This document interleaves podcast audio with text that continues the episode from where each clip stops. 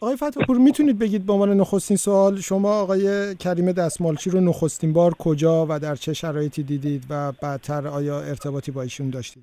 من آقای دستمالچی در سالهای 59 و 60 اوایل 60 من خب مسئول بودم بر رابطات با سازمان های دیگه از طرف سازمان فضاییات و ایشون از طرف جبهه ملی می چندین بار اون موقع دیدم و به خصوص در جریان مناظره های تلویزیونی که سال 60 برگزار شد و من تصمیم نوشته نوشتم که پشت پرده مناظره های تلویزیونی و چه صحبت هایی برای تدارک این کار شد. در این صحبت های پشت پرده که مطرح شد در واقع پشت صحنه ای که مطرح شد در اونجا آقای کریم دستواچی از طرف جبهه ملی اومده بود جریان به این شکل بود که قرار بود اوایل سال 60 آقای بنیست که رئیس جمهور بود مطرح کرد که ایشون قصد داره از طرف دفتر ریاست جمهوری سازماندهی بکنه و همه سازمان ها و گروه ها رو به بحث و تبادل نظر در رابطه با مسائل سیاسی کشور دعوت کردن. بعد از اون رادیو تلویزیون درست چند روز بعدش رادیو تلویزیون مطرح کرد که رادیو تلویزیون بحث می‌خواد راجع بحث و گفتگو بین سازمان های سیاسی کشور رو را بندازه. خب مشخص بود که این دو کار در رقابت با همه چون از اسفند درگیری ها خیلی حاد شده بود.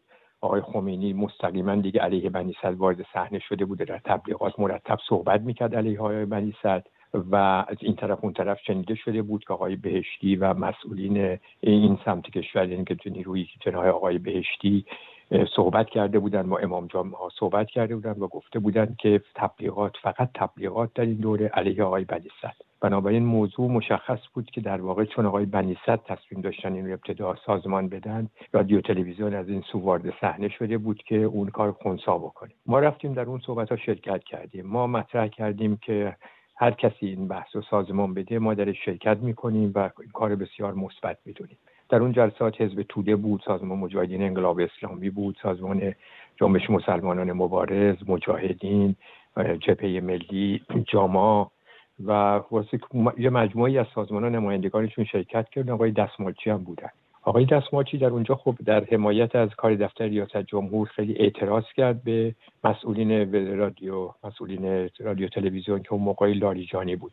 بعد معاونشون که یکی از معاونینشون جلسه میگردون خود آقای لاریجانی یک چند یک نصف جلسه اول بودن و بعد بقیه جلسات رو یکی از معاونینشون میگردون آقای دستمالچی در اونجا موزهشون این بود که شما چرا این کار می‌کنین؟ حالا که آقای رئیس جمهور اومده رئیس جمهوری که مورد اعتمادی سری نیرو هست می‌خواین بحث رو سازمان بده رادیو تلویزیون چرا علیه ایشون عمل می‌کنه؟ بیاین بگذارید ایشون بحث و سازمان بده و اظهار می‌کرد که خیلی علاقه منده که شرکت بکنه. ما هم خب طرفدار شرکت بودیم و در نتیجه موزمون یکی بود. با این تفاوت که ما موزمون این بود که هر کسی سازمان بده ما شرکت می‌کنیم و این کار صحیحه.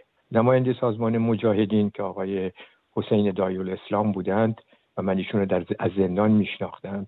ایشون صحبت کردن و گفتن که اگر بخواد رادیو تلویزیون سازمان بده ما نیستیم.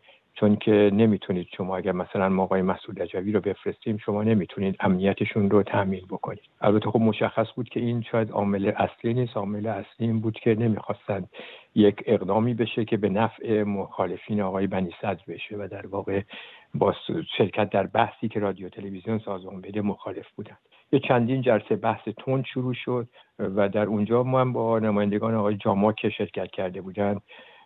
و همینطور با آقای دستمالچی رفتیم بیرون جلسه یه بار یه نیم ساعتی صحبت کردیم. من بهشون گفتم شما چرا شرکت نمی کنید شما بیایید حرفاتون رو بزنید. اونا گفتن ما خیلی آقای دستمالچی گفت من خیلی تمایل دارم بیام تو این بحث شرکت کنم. خیلی هم به سود اوضاع کشور می‌تونه باشه که الان همه نیروها بیان با هم صحبت کنند ولی اگر مجاهدین نیاند و به اصطلاح یه طرفه بشه یعنی سمت آقای بنی صدر مخالف این جریان باشه ما دیگه نمی‌تونیم شرکت بکنیم. و در اونجا خب به حال اونا شرکت نکردن و البته ما شرکت کردیم و من و آقای پیمان و آقای بهشتی و آقای کیانوری به چندین جلسه بحث تلویزیونی بود که اون زمان ها پخش شد. خب ما با آقای بودیم و خب خیلی آدم در واقع اون جلسات خیلی تلاش می‌کرد که با دلسوزی صحبت بکنه و علا رقم این که موزش خب روشن در سمت آقای بنی صد بود ولی سعی می‌کرد طرف مقابلنم متقاعد بکنه که یک راهی برای تفاهم پیدا بشه و درگیری های ها جلوگیری بشه با این موزگیری وارد می‌شد. و اطلاع دارید که آقای دستمالچی بعدتر بعد از تقریبا فکر می‌کنم چند هفته ای بعد از همین اتفاقی که شما دارید ذکر می‌کنید ایشون بازداشت میشه بعد از اتفاقات مرتبط با روز 25 خرداد. خبر داشتین از بازداشت ایشون؟ بله ببینید درست تقریبا ما همون عیناهین برنامه ها بود که فکر کنم 56 خرداد بود که سومین برنامه تلویزیونی که من تو شرکت داشتم ضبط شد. البته پنج برنامه اونجا ضبط شد که دو برنامهش پخش شد. ولی چون به سود آقای بهشی نبود بحثای سیاسی که صورت می گرفت بحثای سیاسی رو که من بودم قطع کردن. دو جلسه بود و سه جلسه بعد رو پخش نکردن. بحثای ایدولوژی که آقای نگهدار و آقای تبری و آقای سروش و آقای مصباح بودن اونو پخش کردم ولی بخشای ما رو پخش نکردم بعد از دو شماره قطع کردم درست همون دوره بود و همونجا اتفاقا صحبت شد که روز 25 خرداد و اون تظاهراتی که شد در اون چارچوب قبل از اتفاقا سیاه خرداد که درگیری های گسترده شروع شد آقای دستماچی دستگیر شدن و بعد از اعدام ایشون چگونه خبردار شده این آقای فتاپور؟ من اعدام ایشون رو در نش... روزنامه ها خوندم که خب اعدام شدن دیگه خیلی متاثر شدم و اینکه چون میگم درست قبل از اون هم با هم صحبت داشتیم این خبر اعدام خیلی ناراحت کننده بود. اون دورم خب خیلی ها رو به نادرستی اعدام کردن و بعد از سیاه خرداد در واقع یک اوضاع دیگه ای در کشور درست شد دیگه. یک اوضاع حادی درست شد که هم اعدام های گسترده و هم درگیری ها و هم به اصطلاح دستگیری ها و شکنجه و اصلا شرایط عوض شد دیگه. دفعه درست اون خرداد که من دارم صحبت می‌کنم بین اون قبل از نیمه خرداد و بعد از نیمه خرداد دو شرایط فضای سیاسی کشور نظر سرکوب و نظر شدت عمل به وجود اومد. و خب می‌دونیم در نشریه در واقع جریان سیاسی مطبوع شما نشریه کار فدایان اکثریت از اعدام آقای دستمالچی به شدت حمایت شده. خود شما که در واقع از اون جریان می اومدین اون نشریه رو دیدید چه احساسی داشتید؟ یا آیا موافق بودید یا مخالف این اقدام بودید؟ من به شدت عصبانی شدم چون اصلا با چارچوب خط سیاسی اون زمان سازمان که من همین الان اون زمان, اون زمان خب در چارچوب عمومی همه تایید می‌کردم و من اون, اون رو غلط می‌دونم و اشتباه بود. حتی در چارچوب اون سیاست هم اون موزگیری خیلی موزگیری عجیبی بود و خیلی متاسفم و متاثرم که تو اون نشریه یه چنین موزگیری بسیار زشتی شد.